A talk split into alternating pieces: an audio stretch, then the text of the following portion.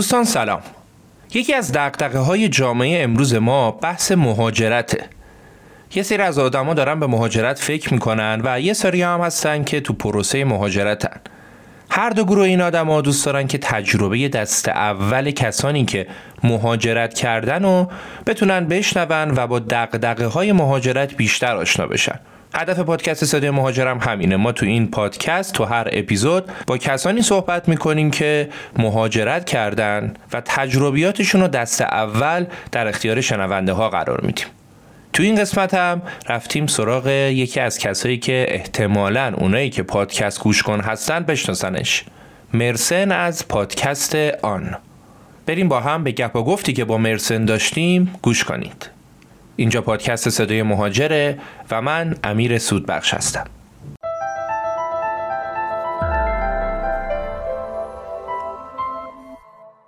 مرسن جان سلام. به پادکست صدای مهاجر خوش اومدی. ممنون که دعوتمون رو قبول کردی. لطفا در ابتدا یکم از خودت بگو. سلام. سلام به همگی. مرسی امیر جان که منو دعوت کردی با هم صحبت کنیم. من مرسنم. ما هم دیگر رو از پادکست ساختن می‌شناسیم. من پادکست آن رو می‌سازم. علاوه شغلی اگر بخوام بگم تخصصم digital marketing تو کار IT هم توی field های مختلف IT کار کردم. الان دارم استونی زندگی می‌کنم. یک بار قبل از این تجربه مهاجرت دارم رفته بودم به برزیل و داخل ایران هم دو بار مهاجرت کردم. مهاجرت داخلی هم اگر دوست داشته باشیم می‌تونیم در موردش صحبت کنیم. یه خانواده فرهنگی دارم. یه برادر و دو تا خواهریم و کلا.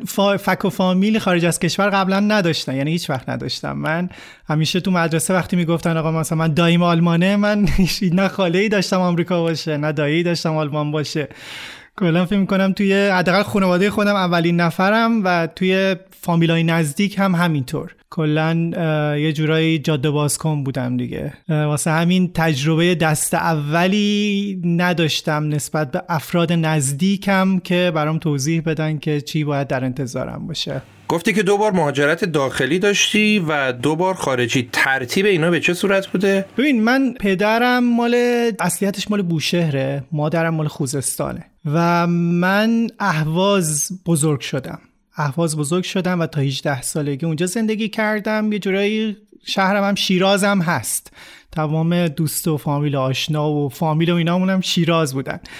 و 18 سالگی که من دانشگاه قبول شدم با خانواده کلا بابا من بازنشست شد رفتیم شیراز زندگی کنیم. یعنی یک مهاجرت از اهواز رفتیم به شیراز که دانشگاه منم هم همونجا بود. اتفاقی که افتاد این بود که خب من تمام دوستای دوستایی که تا اون موقع داشتم رو یهو از دست دادم ولی خیلی هم باز من فشار نیومد چون که بالاخره آشنا و فامیل اونجا بودن.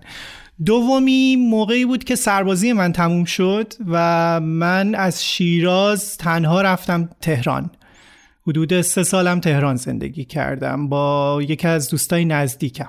مهاجرت اول با خانواده بوده مهاجرت دومی تنها بوده. تنها بوده. برای کار اومدی تهران؟ برای زندگی بود دیگه زندگی و کار بود دیگه. برای هر دوتاش بود اومدم تهران. هم می‌خواستم مستقل بشم و هم می‌خواستم که چیزهای جدید تجربه کنم. خواستم خودم رو محک بزنم. عالی. چند سال تهران بودی؟ سه سال تقریبا. خب مرسن الان چند سالته؟ من چند روز پیش شد سی و چهار سالم. خب سی و چهار سالت. موقعی که اومدی تهران چند سالت بود؟ موقعی که اومدم تهران بیست و پنج اگرش 24 24 بود تا 27 سالگی تهران بودم. پس ما داریم راجع به برهی صحبت می‌کنیم که از 27 سالگی تا 34 سالگی که الان داریم ما هم صحبت می‌کنیم شما دو تا مهاجرت داشتید به خارج از کشور. ما فوکوسمون روی این سال هاست. درسته؟ درست آره آره. تقریبا کمتر از یک سال به برزیل و از دو سال پیش هم به استونی. خب برسیم به قبل از اینکه شما تصمیم گرفتی بری به برزیل. چرا اصلا قصد مهاجرت کردی و چی شد که بین این همه کشور دیگه فکر کنم نقشه نها کردی؟ گفتی دورترین جایی که می‌تونم برم برزیل. جرجیس. برزیل انتخاب کردی. میونه پیامبرا جرجیس انتخاب نه جرجیس این دومی است. دومی که بهش بعدا جرجیس. می‌رسی. آره. آره. آره. چی شد که اصلا قصد مهاجرت کردی؟ ببین یکی از دلایلش واقعا همین بود که گفتی شاید شوخی به نظر برسه ولی دلم می‌خواست برم یه جای دور. دلم می‌خواست برم خیلی جای دور. شاید از این از این کارهایی که آدم توی بیست و چند سالگی انجام میده دیگه. شاید الان بهم بگن که همچین کاری بکن یکم دست و پام بلرزه بگم انجام نمیدم. اما از اینکه دور باشه لذت میبردم از اینکه چالش برانگیز باشه لذت می بردم از اینکه خیلی هم سخت نبود برام که این اتفاق بیفته هم یک نکته مثبت بود. یعنی می‌تونستم ویزاش رو بگیرم. در همین برزیل رو انتخاب کردم. اگه می‌خواستی بری جای دور کره شمالی هم دور بود همچین برزیل رو انتخاب کردی ها. نه خوب بود. با استادای مختلف صحبت کردم. توی دانشگاه فلوریانا پولیس یه شهری توی جنوب شرقی برزیله. یه شهر خیلی خوش آب و هواست و امنیتش خیلی خوبه وضع مردمش خوبه. کلا مثل کیش ایران میشه بهش گفت تا حدودی. اونجا هم مثلا کنار دریاست و خیلی هم شهر قشنگیه. واسه همین اونجا رو انتخاب کردم. دیدم جور شد یهو. گفتم چرا که نه؟ بذار برم اونجا ببینم چطور میشه. تحصیلی رفتی؟ تحصیلی رفتم آره. تحصیلی رفتم می‌خواستم مستر بخونم. اولش داشتم زبان میخوندم. بعد یه مشکلاتی پیش اومد بعدش برای ادامه تحصیل. مخصوصا اینکه فهمیدم که نمی‌تونم با اون رشته که دارم می‌خونم دکترا بعدا بخونم. چون دکترا رو راهی می‌دیدم که باز ممکن بود برم یه جای دیگه.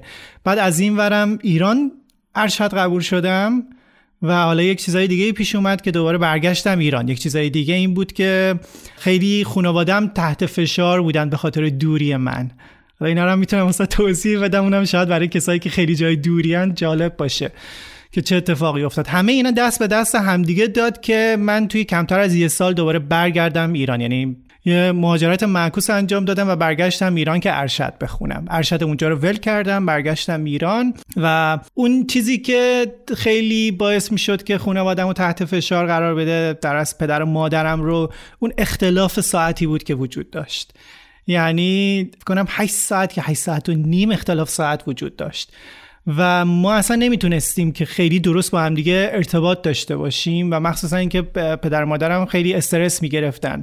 فکر می‌کردم برزیل الان یکی می‌خواد منو بکشه پولامو ببره سرمو ببره. خیلی براشون استرس زا بود این موضوع با اینکه من اونجا همچین حالتی واقعا نداشتم. خیلی هم خوش میگذشت خیلی هم امن بود برای من. بله بله. آره. خیلی هم بود و خیلی هم دوستای خوبی پیدا کرده بودم. ولی خانوادم مدام میترسیدن و کافی بود که من یه نکته منفی بگم که همون باعث بشه بیشتر استرس داشته باشن. مثلا اینکه از بیرون می اومدم مثلا می‌رفتم بیرون و برمیگشتم می‌گفتم خب چرا گوشی تو جواب نمی‌دادی؟ می‌گفتم خب مثلا گوشیمو نبرده بودم. مثلا می‌خواستیم بریم قدم بزنیم یکم خطرناک بود. دیگه اینا می‌گفتن که اوه پس اونجا خیلی دیگه خطرناکه. با اینکه این حالت وجود داره. نمی‌خوام بگم برزیل کشور امنیه چون نیست واقعا. اما حس کردم که واقعا اینجوری نمیشه ادامه داد. اینکه ایران هم قبول شده بودم دیگه برگشتم آره.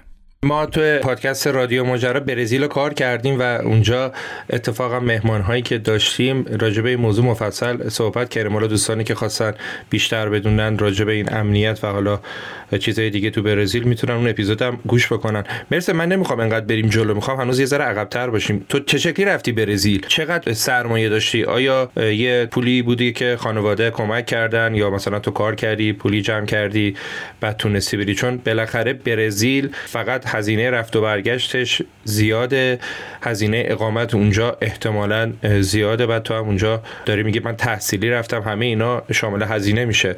چه شکلی رفتی؟ راجع به رفتنت بیشتر توضیح بده. ببین من قبلش که کار می‌کردم گفتم که تخصصم digital marketing بود. توی که از شرکت هایی که شرکت های fast fashion توی تهران کار می‌کردم تو بخش digital marketing شون. و یه پولی جمع کرده بودم خانوادم هم بهم کمک کردن و اون پول رو دلار کردم. شد حدود فکر می‌کنم چهار هزار دلار. چهار هزار دلار. که خب خیلیش هم برگردوندم یعنی اونقدر را خرج نکردم. تو یه جایی کار می‌کردم دوباره توی برزیل که اونجا باز نیاز نمی‌شد انقدر خرج کنم. این پولی بود که جمع کرده بودم و می‌خواستم که اگر نیاز شد شهریه بدم که باز یه مقداری از شهریه هم هم کاور می‌شد اونجا. یا حالت یه بورسی مانند بود از مال دانشگاه فلوریانا پولیس و دیگه سوال چی بود؟ قبلش چیزی پرسیدی که چه جور؟ وکیل گرفتی یا خودت رفتی؟ آه ببین نه خودم رفتم. کاراشو کردم با استاد صحبت کردم و یه نامه برای من پست کردن با دیچل بعد همونو بردم سفارت. و خودشون هم تعجب کرده بودن. یکی اومده دم در منتظره که ویزا بگیره. یکی اومده بود بیرون یکی از کسایی که اونجا کار می‌کرد درم بسته بود گفته بودن نه باز میشه فکر می‌کنم. یکی اومد بیرون سیگار بکشش. مثلا 9 20 دقیقه بود. من منتظر فکر کردم مثلا مثل سفارت های دیگه است که مردم جمع میشن و شلوغ میشه و اینها. یکی اومد بیرون سیگار بکشه کارمند و بعد گفت که چیزی می‌خوای اینجا؟ گفتم والا اومدم ویزای دانشجویی بگیرم. گفت ویزا دانشجویی بگیری؟ واسه برزیل گفتم آره. هیچی اومد رفتیم داخل و فرم هم خودش پر کرد و و کدوم شهر می‌خوای بری؟ یا دیدم نه انگار هیچکی نمیاد هیچکی نیست. منم واقعا احساس کردم حالا این یکی هم جرجیسه واقعا. یعنی خودشون هم تعجب کرده بودن که من دارم میرم اونجا شهری که می‌خوای بری و میشناخت. آره آره خیلی هم دوست داشت. یعنی شهر توریستی شونه شهریه که برای مثلا بخوان برن جایی برای تفریح میرن اونجا. چون تمام سال هواش خیلی خوبه خیلی امنیت داره خیلی شهر قشنگه واسه همین اونجا رو انتخاب می‌کنن. بعد تو قبل از اینکه بری این چیزا رو می‌دونستی که مثلا تو خود برزیل که همه جاش توریستیه این توریستی ترین شهر بین خودشونه و انقدر خوبه و اینا همین داره می‌دونستی؟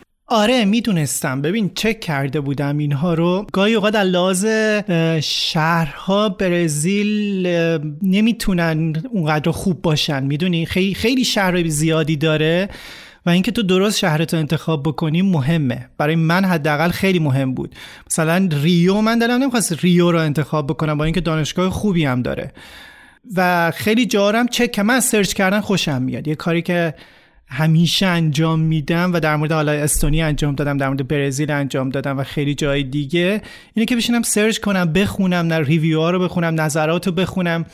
و این چیزی که به نظر من هر کسی که زبان بلد باشه می‌تونه خودش انجام بده و نیاز به وکیل رو کمتر می‌کنه. حالا بعضیا واقعا احتیاج دارن اما مثلا من احساس می‌کنم که اینجوری با دید بازتری می‌تونم انتخاب کنم. و search کرده بودم این شهر رو انتخاب کردم دیگه. فلوری پارو درس مثل من فکر می‌کنم یه جوون 26 7 ساله بودی که دوست داشتی بری یه جایی که خیلی عشق حال باشه بری کیف تو بکنی زندگی تو بکنی و در کنارش درست هم بخونی و یه تجربه جدیدی رو داشته باشی. این ذهنیت من درسته یا نه؟ درسته. آره ذهنیت درسته و تقریبا میشه گفت چیزی که می‌خواستم رو هم بهش رسیدم. خیلی روی ذهنیت هم تاثیر گذاشت. روی برداشتم از اون کشور از اون جامعه. حالا می‌تونم برای توضیح بدم. شاید مثلا خیلی یاد اسم برزیل که میاد یاد پارتی میفتن کنار دریا میفتن عشق و حال میفتن در چیزهای مختلف. ولی دیدن اونجا خیلی دیده منو باز کرد. خیلی باعث شد که من بفهمم که آدمهایی که خیلی متفاوتن چجور کنار همدیگه می‌تونن زندگی کنن.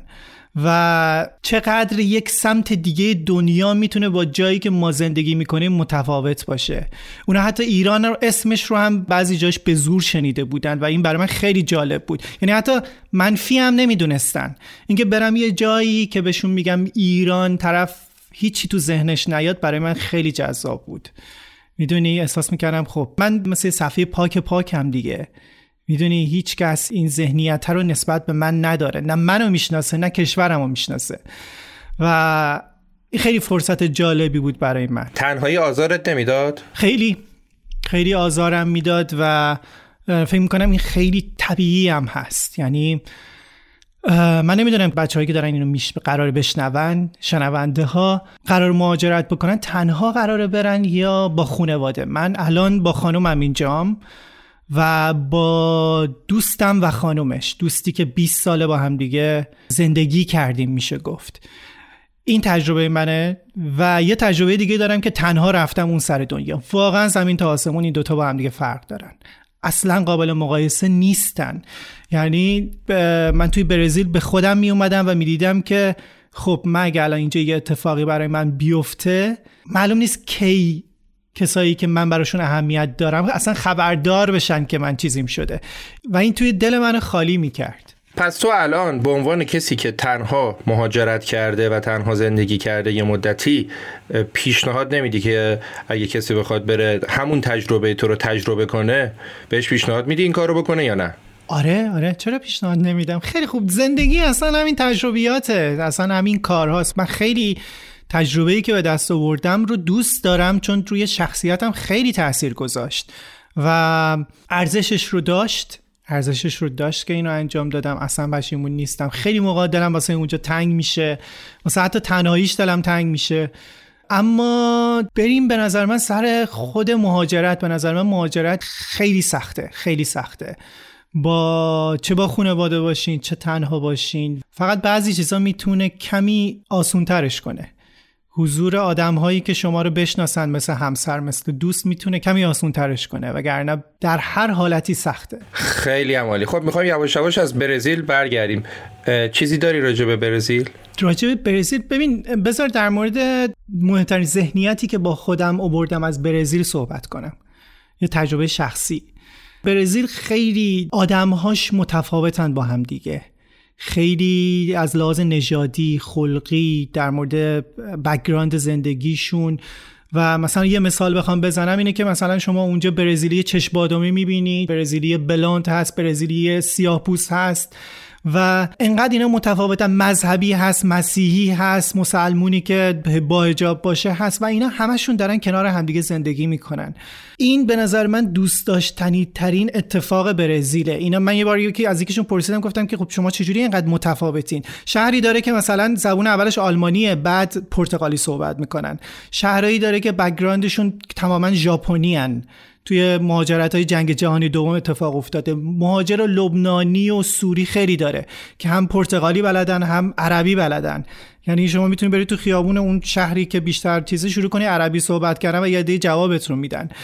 و این همنشینی همه آدما برای من خیلی جذاب بود که اینا انگار تو رو هر جوری که باشی قبول می‌کنن. شما می‌تونستی توی صورت تتو داشته باشی موهاتو بنفش کنی و مدیر یه شرکتی باشی و وقتی که میری سر توی جلسه میتینگ رسمی اون طرف مقابل هیچ پیش زمینه ای نسبت به تو نداشته باشه.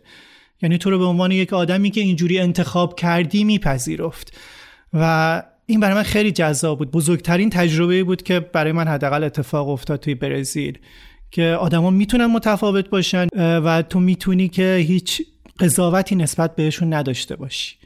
اونا حداقل به خاطر اینکه بتونن کنار همدیگه زندگی کنن و خوشحال باشن به این نتیجه رسیده بودن. همین موقعی که تو داشتی اینو می‌گفتی یه لحظه این سوالو از خودم پرسیدم که اگه تو بری توی جلسه ای توی شرکتی و ببینی که رئیس اون شرکت تتو داره روی صورتش و موهاش بنفشه آیا واقعا ذهنیتت به اون نفر تغییر می‌کنه یا یه ذهنیت مثبت یا منفی نسبت به اون نفر تو ذهنت ایجاد میشه و متاسفانه جوابم اینه که بله حالا شاید به خاطر اون فرهنگی که ما توش بزرگ شدیم شاید به خاطر اینکه کم تجربه داریم و تو محیط زندگی نکردیم و این چیز خوبی نیست.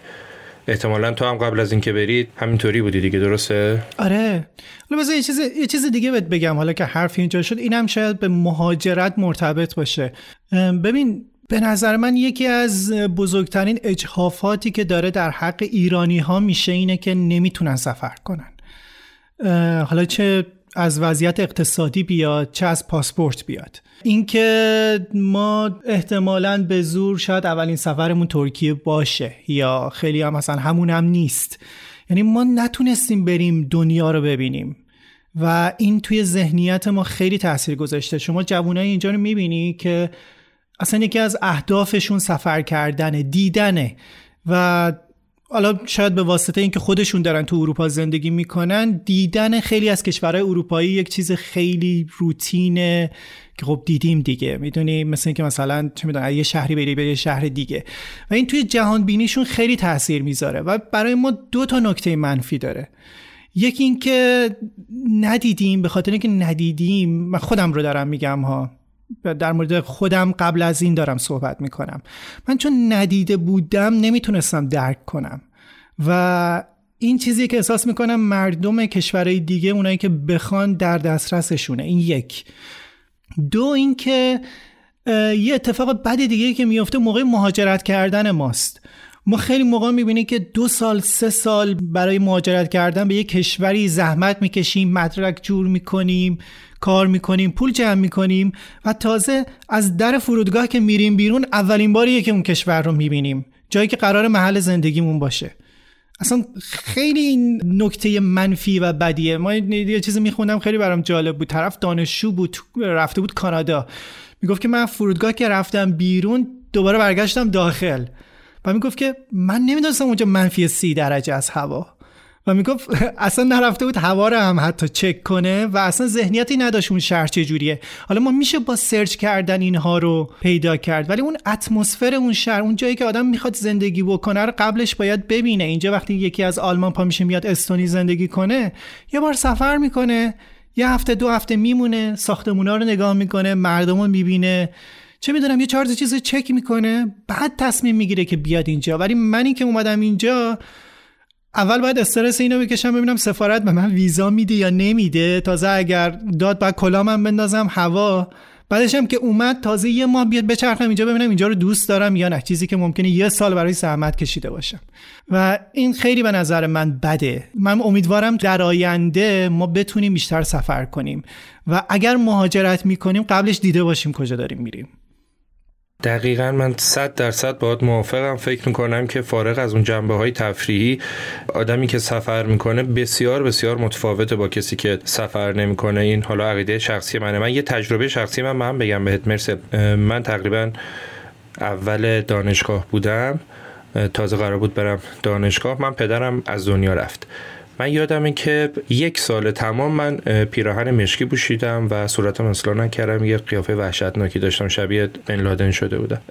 و فکر می‌کردم اون موقع فکر می‌کردم این کار درسته. گذشت گذشت گذشت که من یکی دو سال پیش موقعی که رفتم هند و موقعی که رفتم رسیدم به واراناسی اون شهری که خب خیلی توش مرده رو میسوزونن رفتم دیدم مردهایی که دارم میسوزونن خب مثلا دو قدمی من 50 تا مرده بود که اینا رو به نوبت تو صف گذاشته بودن دونه دونه میسوزوندن. کلی آدم اونجا وایساده بودن که این آدم ها خواهر و برادر و بچه و پدر و مادرشون رو از دست داده بودن و داشتن جلوی چششون میسوزوندن. مرسن دریغ از یک قطره اشک یک قطره اشکی که از صورت اینو بیاد پایین. اصلا نمی‌تونی بگی آدمای احساسی نیستن. به شدت هم آدمای احساسی هستن. از فیلماشون گرفته تا جامعهشون کاملا جامعه احساسی هستن. ولی اون طرز تفکرشون برای من جالب بود و من بهشون آفرین گفتم. گفتم باری کلا که شما قبول کردی. مرگ رو پذیرفتی به عنوان یه اتفاق روتین زندگی پذیرفتی. و جالبه که چیزی که تو ذهنم اومد گفتم اگر قبل از اون اتفاق من این صحنه رو دیده بودم هیچ وقت به اون شکل حالا به نوبه خودم اسمشو بذاریم عزاداری یا هر چیزی اون کارو نمی کردم به خاطر اینکه من توی جامعه بزرگ شده بودم که فکر می‌کردم که این درسته در صورتی که اگه آدم واقعا بتونه سفر بکنه آدمای مختلف رو ببینه. مخصوصا مخصوصا اینکه من میگم سفر خارج از کشور به خاطر اینکه شما اصلا کلا یه سری آدمای جدید رو می‌بینی.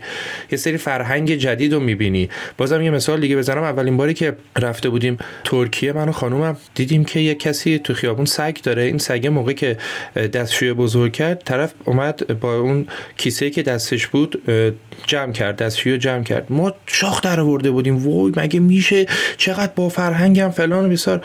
بعدها که دیگه خودمون حیوان خونگی داشتیم این یه روتین برای ما مثلا دیگه خیلی عجیبه برای ما که تو خیابون ببینیم کسی این کارو نمی‌کنه. و ما اونجا یاد گرفتیم که باید شما این کار انجام بدی. دقیقا همینه و امیدوارم که واقعا شرایط اقتصادی به هر کسی این اجازه رو بده که بتونه سفر کنه و زیاد هم سفر کنه. من چیزی که دلم رو خیلی میشکنه از کساییه که با پناهندگی گاهی اوقات میان و مثلا خودشون رو به آلمان میرسونن. کمتر یه سال پیش یه کلیپ هم پخش شده بود یه ویدیویی از یه خانمی بود که تو خیابون قدم می‌زد. و می‌گفت که اینجا خیلی بده من دارم کار می‌کنم. اگر ناراحت نبودم از اینکه فامیل و خانوادم چی بگن همین الان برمیگشتم میران و اینها.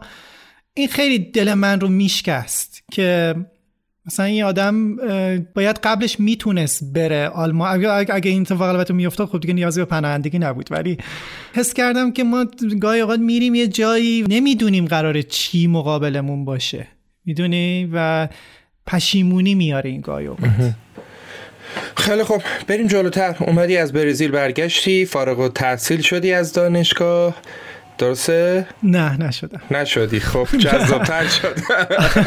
به هوای فوق لیسانس برگشتی ایران برزیل رو ول کردی که بیا ایران فوق لیسانس بگیری بعد ایران درس تو ادامه ندی. چرا؟ توضیح بده. خیلی خیلی زده شدم از دانشگاه و درس خوندن و یکم طول کشید و ترم پنج بودم که استادم یهو پا شد رفت خارج از کشور بدون که به من اطلاع بده. و دوباره باید میافتادم توی پروسه پیدا کردن استاد راهنما و اینها و بعدش هم که دیگه اومدم استونی. یعنی ادامه ندادم با اینکه دو سال سر کلاسم رفته بودم. اما احساس کردم که چیزی برای من نداره. موقعی که برگشتی ایران چند مدت ایران بودی؟ بعد اومدی استونی؟ سه سال. بفرما که حالا واقعا دیگه چی شد که جرجیس رو انتخاب کردی بین این همه کشور حالا اولیه بازم قابل قبول برزیله ولی جرجیس چرا؟ آره ببین نگاه کن ما یه استارتاپی شروع کردیم با دوستامون که تصمیم گرفتیم که بینومللی تر کار کنیم. اون استارتاپ رو بینومللی تر کنیم در اصل. برای همین باید مهاجرت می‌کردیم. خواستیم مهاجرت کنیم. همین استارتاپ پیش اومد. زدیمشون تنگ هم دیگه گفتیم که با هم دیگه انجامشون بدیم. اینجا رسید به اینکه خب کدوم کشورها استارتاپ ویزا اصلا میدن. رسیدیم به 6 7 کشور که شرایطشون می‌خورد به ما. و می‌شد از بینشون انتخاب کرد دیگه. حالا بعضیاشون سختتر بود بعضیاشون آسونتر بود بعضیاشون سرمایه گذاری می‌خواست. بعضی جا مثل استارتاپ کانادا ممکن بود دو سال طول بکشه. رسیدیم به استونی. استونی یه خوبی که داشت اینه که ای گاورمنت خیلی قوی داره. در اصل یک دولت الکترونیک خیلی عجیب غریبی داره. خودشون میگن کشور ما مثل یک خودش مثل یک استارتاپه. و ما هر چیزی رو اجرا می‌کنیم نتیجهش رو می‌بینیم و اگر خوب بود ادامهش میدیم و گسترشش میدیم. و این رو میشه توی دولتشون هم دید و حتی توی این پروسه استارتاپ ویزای ما هم بود. اینکه اینها یه کارگروهی داشتن شما ایدت رو میفرستی تقریبا یه ماه بعد جواب میدن یا رد میشه یا تایید میشه. اگه تایید شد پا میشی میری سفارت و ویزاتو می‌گیری. یعنی کل این پروسه ممکنه سه ماه طول بکشه. البته چیزی که دارم میگم مال تقریبا دو سال پیشه. الان خیلی شرایط سختتر شده. مال دو سال پیشه. در صورتی که بقیه کشورها می‌دیدی که خیلی پروسه مشخصی ندارن زمان بندی مشخصی ندارن یا ممکنه که مثلا یک سال یا دو سال طول بکشه. برای همین ما اومدیم سراغ جرجیس. و گفتیم که خب بذار بریم اینو انتخاب کنیم. background همه ما هم IT بود. من خیلی دوست داشتم توی استونی زندگی کنم. به خاطر این کشور دیجیتالی که هست. شاید مثلا الان شما رو نقشه ندونید که استونی کجاست. ولی حالا ما به هر کدوم از دوستان می‌گفتم قبل از مهاجرت می‌گفتم کجا می‌خوای بری می‌گفتم استونی می‌گفتم زیر فنلانده یعنی با فنلاند میشناختنش. و هم مرز روسیه هم هست. یک کشور خیلی کوچیکه با جمعیت یک میلیون و سیصد هزار نفر تقریبا. سه تا شهر بزرگ داره که اصلی ترینش تالین که پای تخته. و خوبیش برای من اینه که شهر تقریبا میشه گفت مدرنه کشور ساکت و آرومیه. مردم مهربونی میشه گفت در اسکیل حالا اون قسمت اسکاندیناوی و اینها داره مهربونن معدبن کارتو را میندازن امنیتش بالاست و من بخش اون استارتاپ و آیتیش رو خیلی دوست دارم. می‌تونم واسه مثال بزنم. اینجا یه ربات های کوچیکی مثلا هست. اینا تو خیابون تعداد زیاد اینا رو می‌بینید دارن غذا میرسونن. یا ماشین های خودرانی که بسته میرسونن. اینا من تو کشور دیگه یا دولت اجازه نمی یا ندارن یا دولت اصلا اجازه نمیده اینا مجوز داشته باشن همچین کاری بکنن. اما اینجا به وفور شما تو خیابونا ممکنه ببینید که این ماشینایی که بسته پشتشونه و اینا دارن میرن به یه آدرسی که بسته رو تحویل بدن. یا اینجا موقعی که ما بعدا می‌تونیم برسیم به خونه و اینا بگم مثلا ما چجوری مثلا خونه گرفتیم. اونم مثلا یه قسمت دیجیتالی داره. آره زندگی کردن اینجا برای منی که IT خوندم خیلی جالب بود. حداقل از اون ارشدی که داشتم میخوندم هزاران بار سودش برای من بیشتر بود. خوشحالم که اونو رها کردم حداقل. حالا یه سوال اساسی. شما اون business رو بهونه کردی که مهاجرت بکنی یا واقعا برای اون business نیاز داشتی که مهاجرت بکنی؟ نگاه کن همزمان شد. چرا می‌تونم بگم همزمان شد؟ چون من دیدم که بهونه کردن بیزینس چه جوریه و من یکم مخالف این موضوع هستم. با اینکه خودم هم یه جورایی توی مسیرشم دیگه. بهونه کردن چه جوریه اینه که مثلا اینجا خیلی خیلی ها تقریبا میشه گفت اومدن استارتاپ ویزا گرفتن. به محض اینکه وارد شدن رفتن یه کشور دیگه یا یه کار پیدا کردن. یعنی اصلا یک روز هم روی اون استارتاپی که داشتن کار نکردن. ما نه ما نه واقعا کار کردیم و ادامهش دادیم. دنبال سرمایه گذار رفتیم. هنوزم توی پروسش هستیم. البته هنوز لانچ نکردیم احتمالا. یه مدت دیگه لانچ بکنیم. ولی واقعا روش کار کردیم. دولت هم حواسش به این موضوع هست دیگه. مخصوصا موقعی که شما می‌خواید تمدید کنید می‌بینید که خب چیکار کردی تو؟ مثلا نشون من بده یا ما یه مدارکی رو ارائه دادیم که داریم اینجا کار می‌کنیم و حتی یه قراردادهایی بستیم. ولی همزمان شدنش با اون این بود که نه واقعا من می‌خواستم مهاجرت بکنم. یعنی این چیزی نبود که اگر این نبود دیگه از ایران نمی اومدم بیرون. اینم خودش یه راهی بود برای مهاجرت کردن برای من. آها اوکی. بعد مهاجرت دومت هم با وکیل و اینا نبوده دیگه؟ خودت مهاجرت کردی؟ نه نه اینم خودم انجام دادم به خاطر اینکه خیلی سرراست بود. حداقل برای استونی خیلی سرراست بود دیگه. روی وبسایتش همه چیز بود. فرما رو باید پر می‌کردی و بعد انجامش می‌دادی. مهاجرت دوم چقدر هزینه داشت واسه اونم احتمالاً هزینهش کم بوده دیگه. هزینهش آره خیلی نبود ولی مشکل این بود که استونی توی ایران سفارت نداره. یعنی ما دو بار مجبور شدیم که بریم ترکیه یه بار برای این که بریم یه کارتی رو بگیریم که بتونیم ثبت شرکت رو انجام بدیم و دومین بار برای این که بریم کارت اقامتمون رو بگیریم. و این یکم هزینه زا بود. اما کلا مهاجرت کردن یه هزینه های پنهانی هم داره دیگه. یعنی ما موقعی که اومدیم اینجا مجبور شدیم که توی اون بی که گرفته بودیم یه دو هفته بیشتر بمونیم تا خونه مناسب پیدا بکنیم. یا چه می‌دونم وسیله خونه خریدن. خیلی چیزها باعث میشه که میرن جز هزینه‌ای که آدم اصلا حسابشون نکرده. اما نه چیز سرسام آوری که بخوام بیارم نه نبوده. مثل تو الان اونجا یه business ی رو می‌خوای راه بندازی که هنوز launch ش نکردی. داری هم با همسرت زندگی می‌کنی. درآمد چیه؟ چه شکلی پس زندگی تو میچرخونی؟ حالا به غیر از درآمدی که از sponsoring احتمالا پادکست داری که اونم احتمالا چون به ریاله اونجا اصلا قابل توجه نیست. درآمد چیه؟ چه شکلی؟ درآمد داری از چیزی که قبلا جمع کردی؟ آره نه نه من کار freelance انجام میدم. هم مشاوره digital marketing انجام میدم. هم content تولید می‌کنم و اتفاقا اسپانسرم یکی از منابع اصلی درآمدم بود که دیگه نیست. هم به خاطر قیمت یورو و هم به خاطر business ها دیگه. الان اون رو از دست دادم. فقط مونده همون کارهای freelance ی که انجام میدم. آها. یه چیزی که من خودم به شخص همیشه دوست دارم بدونم اینی که توی کشورهای مختلف الان جایی که تو هستی حداقل حقوق یک کارگری که بخواد 8 ساعت سر کار بره حالا با قوانین کشوری که داری توی زندگی می‌کنی آیا کفاف اداره یه زندگی دو نفره رو میده یا نمیده؟ ببین خیلی به نظر موضوع خوبی رو باز کردی و این یکی از بزرگترین اختلافاتی که به نظر مثلا با ایران داره. اینجا جز کم هزینه ترین کشورهای اروپاییه. فکر می‌کنم که نزدیک به هزار مثلا 950 یورو حداقل درآمد. و با همون 950 یورو تو می‌تونی زندگی بکنی به عنوان یه نفر. ماهی 950 یورو؟ ماهی 950 یورو درآمده و تو واقعا با اون 950 یورو می‌تونی زندگی هم بکنی. یعنی اصلا فقیر نیستی. اجاره خونه چقدره؟ اجاره خونه ببین از 300 400 یورو هست. یه خونه شاید مثلا 20 متری.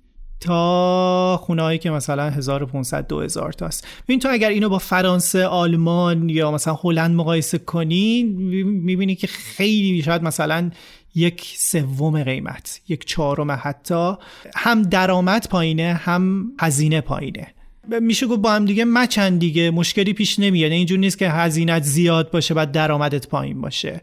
و این یه جورایی بالانس هم هست.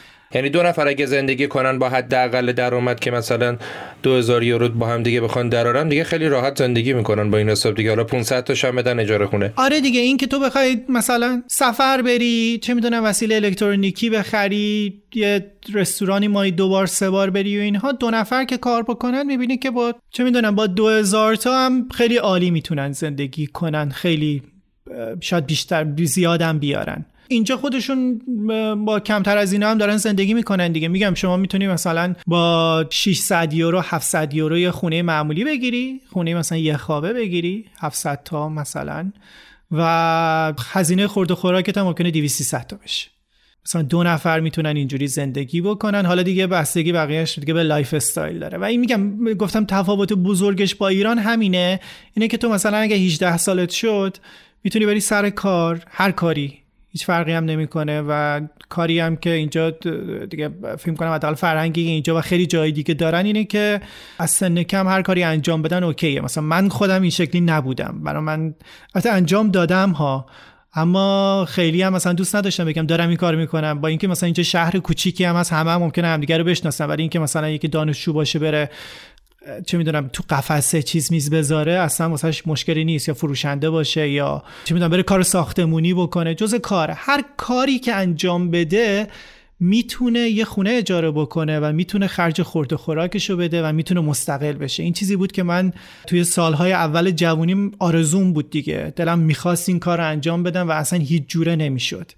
و این چیزی که مثلا شاید من, من یکم حسودی میشه به این جوونای اینجا نوجوانای اینجا که اینو دارن و خیلی هم تو شخصیتشون تاثیر می‌ذاره خیلی تاثیر می‌ذاره. بعد دغدغه هاش چیه؟ چیزایی که احیانا فکر نمی کردی باشه و اونجا باش مواجه شدی و علاوه بر اون بدیهاش. آه بدیهاش. ببین بدیهاش دو تا چیزه. خب یکی این که شهر کوچیک کشور کوچیک یعنی موقعیت های کمتر. مخصوصا موقعیت های کاری. موقعیت کاری یعنی اینکه مثلا اولا زبونه. زبون که خودش اصلا فکر کنم همه جای این مشکل باشه که تو هر کاری نمی‌تونی انجام بدی. مشکل دوم اینه که حتی اگه تو مثلا توی آیتی کار بکنی آیتی که خب بالاخره هر جا براش کار هست و مثلا برنامه نویسی و واقعا فرقی هم نمی‌کنه چه زبونی صحبت می‌کنی دیگه. معمولا شرکت های آیتی زبون اصلیشون انگلیسیه. بازم اینجا شرکت های کمی هست که نیروی کار بخوان. کلا کار پیدا کردن سخت میشه توی شهر کوچیک و جای کوچیک. یعنی من از کسی که می‌خواد مهاجرت بکنه نباید بگه که هر جا شد خوبه. فقط مثلا چه می‌دونم من دیدم چند تا از دوستامون داشتن برای استارتاپ ویزای پرتغال اقدام می‌کردن و گفتن که یه چیز داشتن آفرهایی داشتن از شهر کوچیک پرتغال. و می‌گفتن اوکی خوبه بریم. و می‌گفتم اصلا نمی‌تونید اونجا شما کار پیدا کنید. هیچ شانسی برای کار پیدا کردن ندارید. و اینو باید در نظر گرفت. یه اتفاقی که اینجا میفته اولیش اینه که کار پیدا کردن سخته. خیلی سخته. مثل اینکه مثلا شما دنبال موقعیت شغلی توی شیراز بگردی یا تهران بگردی. اصلا قابل مقایسه نیست. با اینکه شیراز هم شهر کوچیکی نیست. تهران پر از موقعیت شغلی ممکنه باشه. این اتفاقیه که هر جای دنیا واسهتون میفته و اینجا هم این اتفاق افتاده. یعنی کار پیدا کردن توی شهر کوچیک کشور کوچیک سخته تا اینکه مثلا شما تو لندن زندگی کنی. این یک. دو مشکل بزرگ استونی اینه که پاسپورت به ایرانی ها نمیده. در اصل مشکلش ایرانی ها هم نیستن. در اصل dual citizenship رو قبول نداره. یعنی شما تا وقتی که citizenship قبلی تو داری نمی‌تونی استونیایی بشی. اینو برای این نمیگم که مثلا بگی که پاسپورت بگیریم که سفر کنیم یا چه می‌دونم به خاطر اینکه راه برامون باز بشه و اینا اصلا من اینو این شکلی نمی‌بینم. به عنوان یه support حکومت می‌بینم.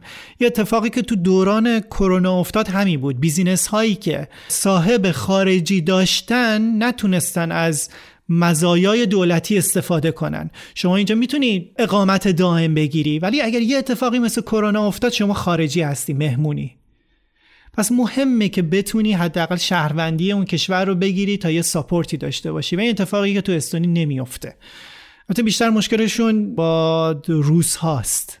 اینجا چون روس ها هم خیلی زیادتر سی درصدشون روسن و جمعیت خودشون هم کمه از این موج مهاجرت از روسیه به اینجا میترسن. پس با این حساب هیچ خارجی نمی‌تونه اونجا خارجی که نتونه از شهروندی تابعیت اولش خارج بشه. خیلی از کشورها می‌تونن. آها میشه تو خیلی از کشورها میشه؟ میشه. آره خیلی کشورها میشه. آره. خیلی از کشور اروپایی این قانون رو دارن ولی برای ایرانیا استثناء قائل میشن. مثل آلمان. آلمان هم مثلا یه مشکلی که با ترکا پیدا کرده بود ترکای ترکیه پیدا کرده بود این بود که همین قانون شامل اونا می‌شد. و برای اون استثنا قائل نمی‌شدن. تقریبا یکی دو سال پیش بود می‌شدن. الان نمی‌دونم چه وضعیتی وجود داره. اما برای ایرانی های استثنا رو قائل میشه قبول کرده بودن که ایرانیان نمی‌تونن از تابعیت ایرانشون خارج بشن. از اشکال نداره. بذار پاسپورت ایرانیشون رو نگه دارن. پاسپورت آلمانی هم می‌تونن بگیرن. گفته که اونجا مهاجرایی از آلمان و کشورهای دیگه هم میان و اونجا زندگی می‌کنن یعنی مهاجرت کردن و میان اونجا زندگی می‌کنن. احتمالا دلیل اصلیش همون ارزون بودنشه درسته؟ یکی دلایلش آره ارزون بودن دلیل دومش اینه که برای کار میان. اینجا استارتاپ خیلی زیاد داره. استارتاپ زیاد داره خیلی سرمایه گذاری می‌کنن و روی تکنولوژی خیلی فوکوس کردن. برای همین از کشورهای مختلف متخصص میاد اینجا. کسایی که بخوان پناهنده بشن معمولا میرن شمالتر میرن فنلاند میرن سوئد میرن نروژ اینجا نمیمونن. اینجا بیشتر برای کسایی که مثلا میان کار می‌کنن یا میان دانشجو میشن. دانشجو هم اینجا زیاد داره. از ایران هم هستن؟ از ایران هم هستن. آره آره خیلی ایرانی هستن. مثلا شهر تارتو یه شهر دانشجویی بیشتر و ایرانی هم زیاد داره. مثلا دانشجو دکترا هم داره. آره. معمولا هم نمیمونن. می‌دونی اینجا ایرانی های کمی هستن که سالها پیش اومده باشن و بمونن اینجا. خیلی هم دوست دارن اینجا رو ها یعنی راضی منم از اینجا خیلی خوشم میاد. پس چرا نمیمونن؟ ببین دیگه که دلیلش همون پاسپورته. دوش دلیلش اینه که سرده. میرن یه جایی که گرمتر باشه. سرما رو نمیشه واقعا. ازش فاکتور گرفت. وقتی که می‌بینن که خب همه هر چیزی که می‌خوان رو نمی‌تونن به دست بیارن و سردم هست ترجیح میدن برن یه جای دیگه. فنلاند هم سرده. الان خیلی سرتر از اینجاست. ولی خیلی چیزی که می‌خوان رو تو فنلاند به دست میارن برای همین با سرماش کنار میان. در دقیقت برداشت من اینه. تو چند باری که هلسینکی رفتم و با دوستا و آشنا و اینا صحبت کردم برداشتم این بود. یعنی همه از سرما مینالن اما راضیان و زندگی می‌کنن. تو قصد برگشت داری؟ قصد برگشت؟ ببین من هیچ وقت نیومدم بیرون که بخوام برنگردم. هر کسی از من می‌پرسید که رفتی مهاجرت کردی می‌گفتم نه من اومدم برای الان می‌خوام اینجا باشم الان می‌خوام اینجا کار کنم الان اینجا استارتاپ دارم. ممکنه باید تصمیم بگیرم بیام. ولی اوضاع که داره روز به روز بدتر میشه و نمی‌دونم واقعا نمی‌دونم. بذار یه چیزی رو رکتر بگم. من موقعی که رفتم برزیل احساس می‌کردم که خب من می‌تونم یه کاری تو ایران انجام بدم. با این حال تصمیم گرفتم که مهاجرت کنم. ممکنه من بتونم توی شرکت ایرانی کار کنم. ممکنه یه چیزی رو بتونم انجام بدم که یکم زندگی مردم راحتتر بشه و انجام ندادم و تصمیم گرفتم برم یه کشور خارجی. دفعه دوم که اومدم استونی همچین حسی نداشتم. اسم کردم که خب اصلا کاری برای خودم هم نمی‌تونم بکنم چه برسه دیگران. و بهتره که بیام. ببخشید یکم ممکنه حرفام تلخ به نظر برسه ولی این تجربه شخصی منه. فقط مال منه. یعنی اصلا نمیشه به بقیه تعمیمش داد. شیش ماه پیشم که اومدم سر زدم دیدم که اینجا حس بهتری دارم. اون آرامش خیلی کمی که پیدا کردم شاید باعث بشه که من productive تر بشم. شاید از اینجا یه کمک بیشتری از دستم بر بیاد. خانومت هم کار می‌کنه؟ خانومم هم کار می‌کنه. خانمم عکاس و ویدیوگرافره. ویدیوهای تبلیغاتی درست می‌کنه و عکاسی فشن انجام میده. خیلی عمالی خیلی عمالی. خب راجع به این مهاجرتت نکته خاصی هست که من ازت نپرسیده باشم و دوست داشته باشی بگی؟ به عنوان آخرین چیز دوست دارم بگم که آدم وقتی که مهاجرت می‌کنه می‌فهمه که ایران چقدر پتانسیل داره. ایران چقدر می‌تونه بزرگ بشه چقدر می‌تونه پیشرفت بکنه. امیدوارم که هر کدوممون مهاجرت می‌کنیم. منم این شکلی بودم که احساس می‌کردم که خب اگر هر وضعیت دیگه ای هم بود بازم مهاجرت می‌کردم. امیدوارم هر کسی دوست داره ایران بمونه بتونه بمونه. هر کسی دوست داشته باشه مهاجرت کنه بتونه مهاجرت کنه. امیدوارم که حداقل تو سالهای آینده بتونم بیام ایران کاری که از دستم بر بیاد انجام بدم. دوباره یه مهاجرت معکوس انجام بدم. تا ببینیم کشور جرجیس بعدی چی باشه بعد از برزیل استونی. جای خوبیه ولی هم با اینکه ناشناخته است ولی جای خوبیه. من راضیم از جایی که هستم حداقل الان. مردماش هم بیشتر روستبارن دیگه بالاخره. سی درصد.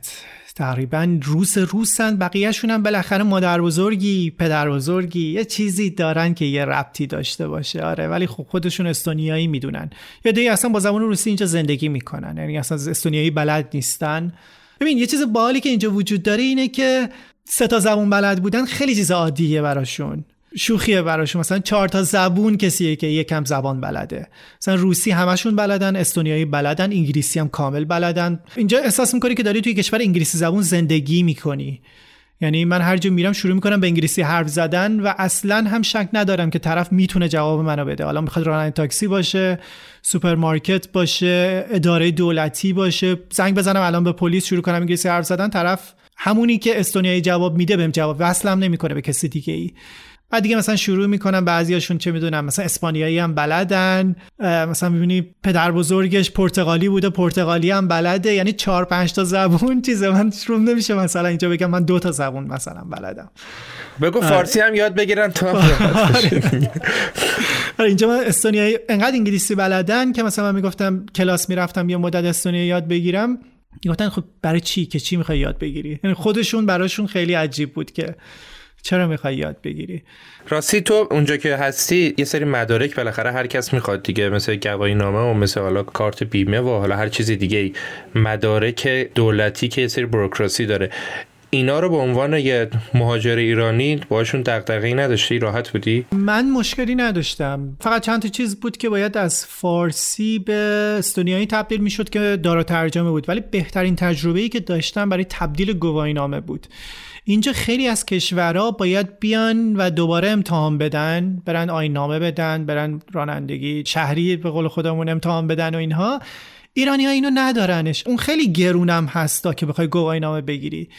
یه قراردادی از مال 50 60 سال پیش انگار که ایران بسته و اون گواهینامه ایران رو می‌تونی تبدیل کنی اینجا. و اینجا خیلی راحت بود. ما رفتیم یه ترجمه دادیم با 100 یورو تونستیم گواهینامه رو تبدیل کنیم یه گواهینامه 10 ساله گرفتیم.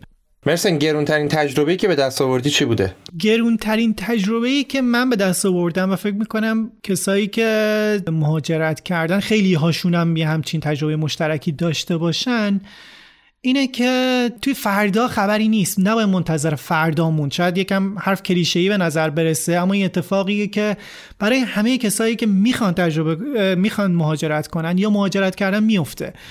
من دوستان زیادی داشتم که تو ایران منتظر بودن که نامشون بیاد ویزاشون بیاد و هر چیزی بیاد و نمی‌رفتن خرید بکنن.